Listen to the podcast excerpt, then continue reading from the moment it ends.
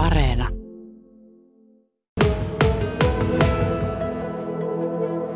Joulu on semmoista aikaa, että koteihin ilmestyy erilaisia syötäviä ja aika paljon erilaisia muun muassa lahjapaketteja ja paketointiin liittyviä tavaroita. Ja sitten kun kotona on myöskin lemmikkejä, niin saattaa syntyä aika yllättäviäkin vaaratilanteita, joihin ei osaa varautua. Mä olen tullut tähän eläinlääkärikeskus Valppaaseen Kemimaahan ja eläinlääkäri Hanna Välitalo on luvannut kertoa niistä yleisimmistä vaaroista, jotka saattaa yllättää tämmöiseen jouluaikaan. Jos lähdetään Hanna liikkeelle vaikka koirista, minkälaisia vaarallisia asioita koirille löytyy erityisesti jouluaikaan kotona? No jouluaikaa, mitä meillä yleisimmin nähdään täällä. Jouluun liittyviä ongelmia koirilla on ilman muuta semmoiset epänormaalit semmoiset syötävät, mitkä ei koirille sovi. Suklaa on tosi yleinen, se on koiralle myrkky. Ja tummaa suklaata jo pienikin määrä voi aiheuttaa ruoansulatuskanavan-ongelmia ja suuret määrät jopa sitten ihan sydämen toiminnan muuttumista ja, ja ihan niin kuin tosi vakaviakin tilanteita. Muita tämmöisiä ruokia, mitä sitten jouluaikaa voi olla enemmänkin tarjolla, niin, niin no, ksylitoli tietenkin ympäri voi, mutta joulunakin voi olla tämmöisiä ksylitolilla makeutettuja herkkuja, niin se on toinen tosi vaarallinen koirille, mikä voi viedä hengen hyvinkin pienet määrät.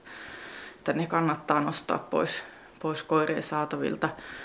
Sitten ylipäänsä semmoinen, että hemmotellaan niitä koiria samalla lailla kuin itseämmekin niillä semmoisilla ihanilla rasvasilla herkuilla ja ihmisruuilla, mitkä on hyvinkin poikkeavaa siitä, mitä se koira normaalisti saa.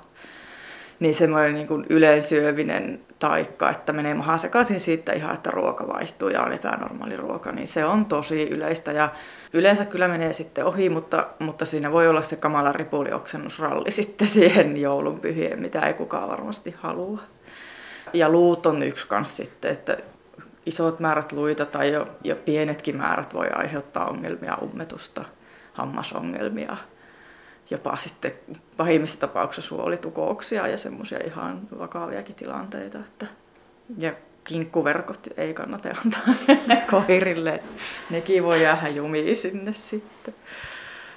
Sitten tietenkin tämmöiset jokkukoirat innostuu leluista ja kissat myöskin.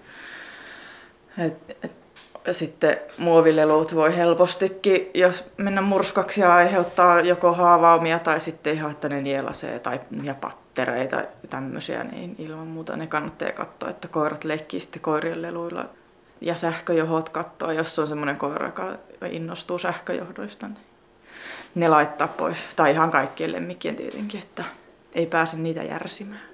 Esimerkiksi hedelmiä syödään myöskin paljon mm. Viinirypäleitä, kirsikoita, mandariineja, appelsiineja. Mm. Löytyykö niistä mitään sellaista, joka voisi koiralle olla vaarallista? Ja rusinoitahan käytetään paljon myös. Joo, Joo rusinoithan on semmoinen, mitä ei ajatellakaan, mutta viinirypäleet ja rusinat siis voi olla koiralle myrkyllisiä. Se on vaihtelevaa, ei tiedetä, että mikä on se myrkyllinen annos tai mikä sen aiheuttaa, mutta joillekin ihan pienikin määrä, sanotaan muutama rusina voi aiheuttaa ihan niin kuin munuaisten toiminnan ongelma, että missään nimessä ei kannata ottaa riskiä. Jotkut voi popsia vaikka kuinka paljon eikä tule mitään, mutta, mutta sitä ei voi etukäteen tietää tai tutkia, niin ilman muuta ne kannattaa pitää pois. Kuinka hyvin ihmisillä on tiedossa nämä tällaiset myrkylliset, koiralle myrkylliset aineet, syötävät aineet, joita aika monesta kodista löytyy? No, minusta tuntuu, että kyllä suuri osa varmaan tietää nämä perusjutut. Mutta siitäkin huolimatta niin se ei ole aina niin helppoa sitten kuitenkaan muistaa niitä juttuja. Ja tuota, se vaan vaatii sitten vähän semmoista etukäteisajattelua, että jos ja kun näillä herkuilla haluaa herkutella, niin ne sitten pitää visusti pois sieltä lemmikkien saatavilta. Entäs sitten kissat? Minkälaisia vaaroja löytyy kissoille joulukodista? No kissathan harvemmin nyt välttämättä syö mitään tämmöisiä ruokia, omituisia ruokia. Mutta toki kissoillekin voi sitten mennä maha sekaisin ihan siitä, että ne ruokavalio vaihtuu ja tulee jotain uusia herkkuja, paljon rasvaa tai muuta. Mutta kissoille tietenkin, kun ne saattaa innostua joulukuusesta tai vilkkuvista koristeista, kimailtavista asioista, nauhoista, niin, niin semmoisesta tulee ehkä sitten kissoille sitä vaaraa, että, että jos joulukuusta meinaa kissaa perheessä pitää, niin niin voi olla aika muista vahtivista, että se ei, ensinnäkin kaadu se kuuse, jos se kissa sinne päättää hypätä, tai sitten, että se, ne koristeet ei mene väärin suihin tai koska tämmöiset niin kuin nauhamaiset vierasesiret taas on kissalle tyypillisiä ja tosi vakavia, että jos ne joulunauha tai kimalle menee sitten suolistoon, niin se on ikävä juttu. Mites joulukukat? Löytyykö niistä vaaroja kissoille, jotka joskus tykkää mutustella kasveja, jos ei nyt kummallisia ruokia, mutta yllättäen sitten kasveja? Joo, kyllä. Ja ihan koirillekin, niin joulukukissahan on myrkyllisiä. Ja esimerkiksi amaryllis ja hyasintti, jouluruusu. Ja sitten tämmöiset, mitkä ei välttämättä ole ihan myrkyllisiäkään joulutähtiä ja muuta, niin nekin voi aiheuttaa siis vakavaa tämmöistä ärsytystä suussa, kun niissä on kirpeitä ärsyttäviä aineita. Et ilman muuta sit, jos tietää tai arvelee, että lemmikki voi, voi kasveista innostua ihan mutustelemaan, niin sitten täytyy miettiä, että, että pystyykö ne jotenkin suojaamaan pois tai paneeko sitten jotakin puuta koristetta tilalle. Tässä on nyt lueteltu aika paljon vaarallisia asioita lemmikeille joulun aikaa, mitä koteihin ilmestyy, mutta mennäänpä sitten siihen eläinlääkäri Hanna Välitalo, että miten voisi auttaa kotona, antaa sitä hätäensiapua siinä vaiheessa, kun sitten sattuu se vahinko, että vaikka vahtimisesta ja huolellisuudesta huolimatta, niin, niin lemmikki sitten pääseekin syömään jotain sellaista, mitä ei pitäisi. Niin mitä pitäisi kotoa löytyä, että sieltä löytyisi se hätäensiapu vaikkapa joulunpyhinä? Joo. No ensinnäkin kannattaa aina olla se päivystävä eläinlääkärin numero, koska sieltä voi aina kysyä, että onko tämä nyt sitten tämä määrä, mitä se koira tai kissa tämän kokoinen on syönyt, onko se myrkyllinen annos ja tarviiko tulla sitten ihan eläinlääkäriin.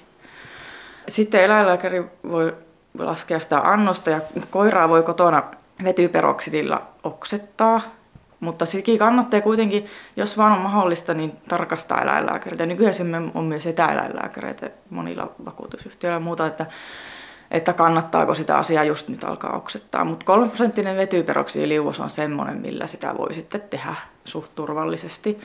Ja tietenkin sitten tämmöisiä niin ripulioksennustapauksissa niin kannattaa aina olla kotona jotakin ripulivalmistetta, näitä prebiootti, probiootti, tahnoja, tabletteja, mitä on apteekissa – eläinlääkäreillä el, noissa eläinkaupoissa saatavilla, että ne on hyviä ensiapuja semmoiseen niin ripulioksennukseen, mikä on siitä johtuu, että koira on syönyt tai kissa jotakin normaalista poikkeavaa ja on voinniltaan hyvä ja virkeä, mutta että on vaan mahaa sekaisin. Ja parashan näihin on tietenkin ennaltaehkäisy ja se, että, että miettii ne herkut semmoiset niin koirille, kissoille sopivat ja mieluummin sitten hemmottelee sitä lemmikkiään sillä omalla ajalla ja leikillä ja hellyttelyllä ja semmoisella mieluummin kuin sillä ruualla, koska lemmikeilläkin se ylipaino tahtoo olla enemmänkin se ongelma ja, ja painoa tahtoo kertyä helpommin, että siinäkin mielessä paljon ja myöskin mielen kannalta paljon terveellisempää olisi se, että, että niitä hemmoteltaisiin sillä semmoisella niin omalla seuralla ja tekemisellä ja ulkoilulla ja sillä, että viettäisi niiden kanssa aikaa, jos on lomia ja muuta, että pystyy enemmän sitten niiden lemmikkien kanssa tekemään, niin se olisi ilman muuta hieno juttu.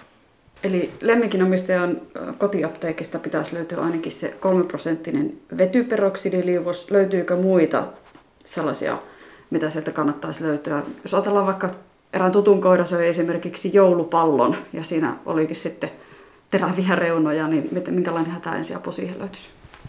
No nuo on aina tosi hankalia tilanteita, koska siinä täytyy sitten pohtia, että odotellaanko, että se tulee itsestään pois ruoan mukana, jolloin voi antaa paljon pehmeitä ruokaa, vai onko sitten ihan syytä niin kuin jopa, siis isommilla klinikalla löytyy tähystysvermeet, joilla ne voidaan turvallisesti siltä ottaa pois. Et perinteisesti jos, tämän, jos koira on syönyt jotakin vaikka terävää luuta tai muuta, niin on annettu sitä tankoparsaa, mutta sille nyt ei ole minkäännäköistä niin tieteellistä todistetta, että se jotenkin auttaisi. Että ehkä enemmän sitten semmoinen, että on niin paljon sitä ruokamassaa siellä mahassa suolesta, niin, niin se myöskin sitten pehmentää sitä sen terävän asian matkaa, että jos ei sinne eläinlääkärille sitten lähde. Entä sitten, jos tosiaan syö jotakin myrkyllistä tai vaikka jotain lääkkeitäkin saattaa olla mm. joulunaisille ja pääsee niitä syömään, niin minkälainen apu siihen pitäisi olla kotona?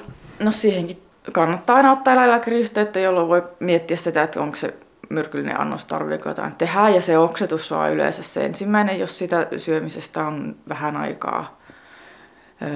Joihinkin lääkkeisiin tai myrkkyihin käytetään lääkehiiltä, mutta, mutta et sitä nyt periaatteessa voi olla jauhemaista lääkehiiltä tallessa, ihan niin kuin, jos miettii ihmisiä, ihmisenkin kannalta, mutta, mutta sekin, niin kaikki asiat ei, se lääkehiili ei auta. Ja sitten kun sitä tarvii antaa, niin sitä tarvii antaa aika paljon. Että sekin kyllä kannattaa tarkistaa sitten aina eläinlääkäriltä, että onko nyt sen lääkehiilen paikka. Tuossa tuli muuten aiemmin mainittua sekin, että kissat esimerkiksi kiinnostuu nauhoista ja mainitsit senkin, että ne saattaa olla sitten vaarallisia. Niin jos vaikka kissan suusta pilkistää lahjanauhaa, niin mitä siinä tilanteessa pitää tehdä? No jos sieltä pilkistää sitä lahjanauhaa ja näyttää, että se menee sinne kauas, niin ei kannata lähteä repimään, koska se voi hyvinkin olla jo sitten siellä suolistossa asti. Et silloin kannattaa eläinlääkäri olla yhteydessä ilman muuta, koska se vaatii sitten vähän kuvantamista, että näkyykö siellä suolistossa merkkejä vaikka tukoksesta tai siitä, että se lanka on edennyt jo sitten sinne suolistoon asti. Mutta toki jos sieltä nyt joku lanka pilkistää, niin sitä voi koittaa pikkusen, että onko se vain jossain hampaassa tai, tai kielessä vähän kiinni, mutta jos ei se lähde kevyesti, niin ei kannata lähteä repimään, että sitten voi käydä huonosti. Entäs jos se lanka tai naru, jos se tuleekin sieltä toisesta päästä jo, niin mm. mitä siinä pitäisi tehdä? No siinä ihan sama, että voi kevyesti koittaa, että jos se tulee nätisti ihan semmoisella niin kuin, että ei juurikaan tarvi auttaa, niin voi kokeilla. Mutta siinä ihan sama, että jos se ei tule sillä kevyellä vetämisellä tai kissa, se tuntuu, että se on hyvin kipeä, jos siihen koskee, niin sitten kannattaa eläinlääkäri olla yhteydessä. Että se, ihan sama homma sielläkin, että se voi olla sitten kiinni siellä jossakin pitemmällä se langan toinen pää. Onko Hanna Välitalo tämä joulun tieno sellainen sesonki teille siinä mielessä, että, että tulee normaalia enemmän niitä semmoisia hätääntyneitä soittajia, että nyt koira tai kissa söi sitä tai tätä, mitä pitäisi tehdä? On kyllä ja varmasti päivystävillä eläinlääkärillä vielä enemmän on sitten sitä semmoista, semmoista akuuttihommaa johtuen tästä joulusta. Ja toisaalta sitten myöskin sen takia ehkä, että ihmiset on enemmän niiden lemmikkaissä, ne ehkä huomaa sitten semmoisia asioita, että on tuokohan tuo koira tai muuta tämmöistä, että sitten kun ollaan enemmän niiden kanssa, niin myöskin sitten huomataan ehkä semmoisia juttuja, että juokohan se vähän normaalia enemmän tai, joten, tai tämmöisiä juttuja, mitä ei siinä normaalissa kiirearjessa ehkä välttämättä huomannut. Että siinä suhteessa kyllä.